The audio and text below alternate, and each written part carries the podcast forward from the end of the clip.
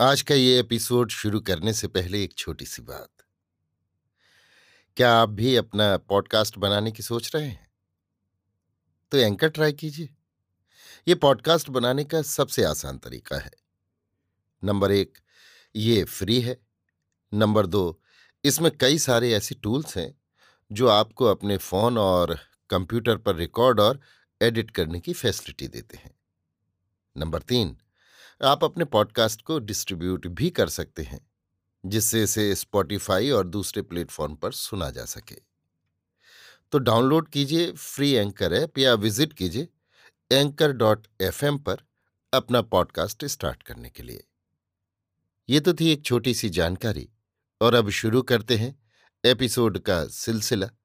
तो आज के एपिसोड में लीजिए सुनिए। रविन्द्रनाथ टैगोर के लिखे उपन्यास, गोरा के सड़सठवें भाग को मेरी, यानी समीर गोस्वामी की आवाज़ में। जेल खाने से निकलकर आने के बाद से गोरा के पास दिन भर इतने लोग आने लगे कि उनकी स्तुति प्रशंसा और चर्चा आलोचना की अजस्त्र धारा में गोरा का दम घुटने लगा और उसके लिए घर में रहना असह्य और असाध्य हो उठा। इसी कारण गोरा ने फिर पहले की तरह देहात में घूमना शुरू कर दिया। सवेरे कुछ खा पी कर वो घर से निकल जाता और एकदम रात को घर आता था। रेल पर सवार होकर कलकत्ता के आसपास के किसी स्टेशन पर उतरकर वो देहात में घूमता रहता। वहाँ भी कुम्हार, तेली, केवट आदि के मोहल्लों में आतिथ्य स्वीकार करता। ये विशालकाय गौरवर्ण ब्राह्मण क्यों उनके घरों में यों भटकता है, उनका दुख सुख पूछता है, ये उनकी समझ में नहीं आता था। यहाँ तक कि उन लोगों के मन में तरह तरह के संदेह उत्पन्न हुआ करते थे। किंतु गोरा उनके सारे संदेह संकोच को ठेलकर उनके बीच में विचरण करता रहता। बीच बीच में उसे कुछ खरी खोटी भी सुननी पड़ जाती, लेकिन उससे भी हतोत्साहित न होता। उसने जितना ही उन लोगों के भीतर प्रवेश किया, उतना ही केवल एक ही बात उसके मन के भीतर घूमने लगी। उसने देखा, इन सब देहातों में समाज का बंधन, शिक्षित, भद्र समाज की अपेक्षा अधिक है। प्रत्येक घर का खाना पीना, सोना बैठना काम काज सब कुछ समाज के निर्निमेश नेत्रों के आगे दिन रात विद्यमान है। हरेक आदमी को ही लोकाचार के ऊपर एक अत्यंत सहज विश्वास है। उसके संबंध में वे लोग जरा सी भी बहस नहीं करते। किंतु समाज का बंधन और आचार निष्ठा इन लोगों को कर्म क्षेत्र में कुछ भी बल नहीं देती। इन लोगों के समान ऐसे भयभीत, असहाय और हिताहित का विचार करने में अक्षम अपाहिज जीव जगत में कहीं है या नहीं, इसमें संदेह है। ये लोग मानो लीक पीटते हुए चलने के सिवा कोई मंगल ही नहीं पहचानते थे, न समझाने पर समझते ही थे। उनके लिए दंड द्वारा और दलबंदी द्वारा बंधे रहना ही सबसे बड़ी बात थी। क्या क्या उन्हें नहीं करना है और करने पर उनके लिए कैसा दंड मिलेगा, इसी के विचार ने मानो उनकी प्रकृति को सिर से पैर तक जाल में बाँध रखा था, लेकिन ये जाल राजा का बंधन नहीं था। बल्कि महाजन का बंधन था, ऋण का बंधन था। इन लोगों में ऐसा कोई एक नहीं था जो सुख दुख और विपत्ति में उन्हें कंधे से कंधा मिलाकर खड़ा कर सके। गोरा ये देखे बिना नहीं रह सका कि इस आचार के अस्त्र से, मनुष्य मनुष्य के रक्त को चूसकर, उसे निष्ठुर भाव से निसत्व और निस्वत्व बना रहा है। कितनी ही बार उसने देखा है, समाज में, कामकाज में कोई किसी पर कुछ भी दया नहीं करता। एक आदमी का बाप बहुत दिनों से रोग भोग रहा था। उस बाप की दवा दरमत और पत्थ में लड़के बेचारे का सर्वस्व स्वाहा हो गया। पर इस मामले में किसी के भी निकट से कुछ भी सहायता उसे नहीं मिली। उल्टे गाँव के लोगों ने फैसला किया कि बाप की लंबी बीमारी किसी अज्ञात पाप का परिणाम थी, जिसके लिए बेटे को प्रायश्चित करना होगा। उस अभागी की दरिद्रता और बेचारगी किसी से छिपी न थी, किंतु उसे क्षमा न मिल सकी। सभी कर्मों में यही स्थिति थी। जैसे गाँव के लिए डकैती की अपेक्षा पुलिस की जाँच पड़ताल अधिक बड़ी दुर्घटना थी, वैसे ही माँ बाप की मृत्यु की अपेक्षा माँ बाप का श्राद्ध ही संतान के लिए अधिक बड़ा दुर्भाग्य था। आय की अथवा सामर्थ्य की कमी की बात सुनने को कोई तैयार नहीं था। जैसे भी हो, समाज की हृदयहीन मांग सोलहों आने पूरी करनी होगी। विवाह के अवसर पर लड़की के पिता का बोझ दुस्सह हो उठे। उसके लिए वर पक्ष से हर तरह की कोशिश की जाती थी और अभागे को कहीं से करुणा नहीं मिलती थी। गोरा ने देखा, ये समाज मनुष्य को ज़रूरत पड़ने पर सहायता नहीं देता था। विपत्ति आने पर सहारा नहीं देता था। केवल दंड देकर उसे नीचा दिखाकर विपन्न ही करता था। शिक्षित समाज के बीच रहता हुआ गोरा इस बात को भूल गया था, क्योंकि उस समाज में सबके मंगल के लिए एक होकर खड़े होने की प्रेरणा बाहर से मिलती रहती थी। इस समाज में एक जगह मिल सकने के तरह तरह के उद्योग होते, दिखते रहते थे। इनमें सोचने की बात यही थी कि ये सारी उद्योग कहीं इसीलिए व्यर्थ न हो जाएँ कि सभी एक दूसरे की नकल कर रहे हैं। किंतु देहातों में जहाँ बाहर की शक्तियों का संघात उस तरह काम नहीं करता, वहाँ की निश्रेष्ठता के बीच गोरा ने स्वदेश की गंभीरता, दुर्बलता की जो मूर्ति है, यहाँ देख पाई, जो धर्म सेवा रूप से, प्रेम रूप से, करुणा रूप से, आत्मत्याग और मनुष्य के प्रति श्रद्धा के रूप से, सबको शक्ति देता है, प्राण देता है, कल्याण देता है वो कहीं पर भी नहीं देख पड़ता। जो आचार केवल बीच में रेखा खींचता है, त्याग करता है, पीड़ा पहुंचाता है। जो बुद्धि को भी कहीं अमल नहीं देना चाहता, जो प्रीत को भी दूर खेद रखता है, वही सबको उठते बैठते सभी मामलों में केवल बाधा देता रहता है।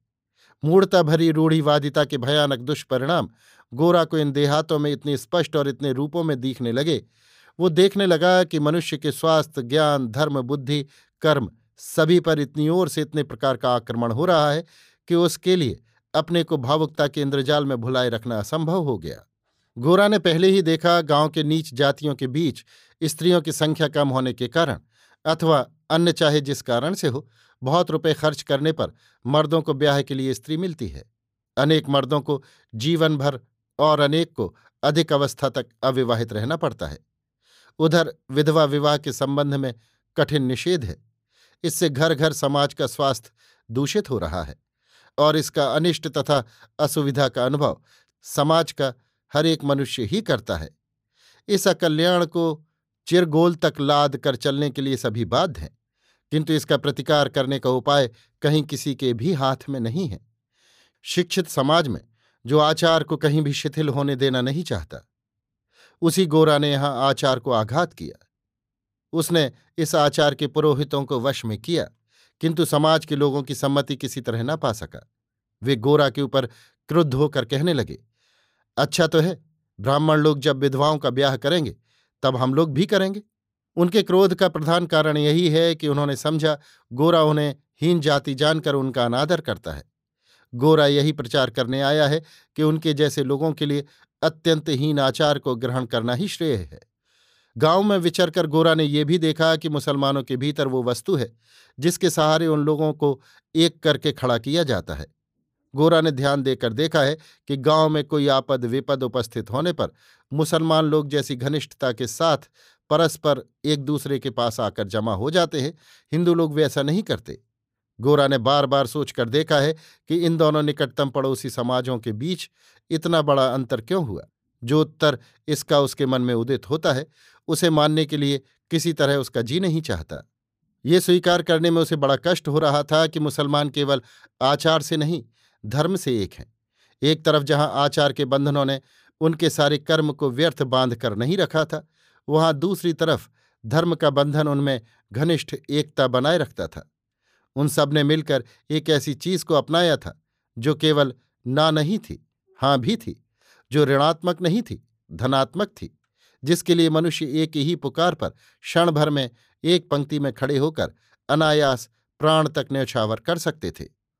शिक्षित समाज में गोरा ने जब लेख लिखा है, बहस की है, व्याख्यान दिया है, तब औरों को समझाने के लिए, औरों को अपनी राह में लाने के लिए, स्वभावतः ही अपनी बातों को उसने कल्पना के द्वारा मनोहर वर्ण से रंजित किया है। उसने स्थूल को सूक्ष्म व्याख्या से ढका है। अनावश्यक भग्नावशेष मात्र को भी भाव की चंद्रिका में मोहमय चित्र की तरह बनाकर दिखलाया है। देश के लोगों का एक दल देश के प्रति विमुख है। देश की बातों और वस्तुओं को बुरी दृष्टि से देखता है। यही समझकर गोरा ने स्वदेश के प्रति अपने प्रबल अनुराग के कारण उस महत्वविहीन दृष्टिपात के अपमान से बचाने के लिए स्वदेश की सभी बातों और वस्तुओं को अति उज्ज्वल भाव के आवरण से ढक रखने की दिन रात चेष्टा की है।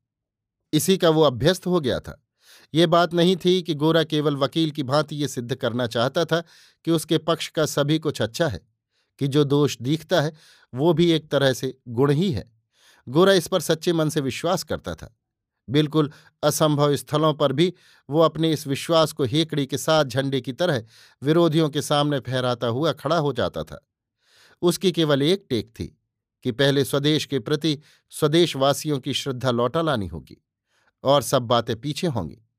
लेकिन जब देहातों में आता, तब उसके सम्मुख कोई श्रोता नहीं होता था।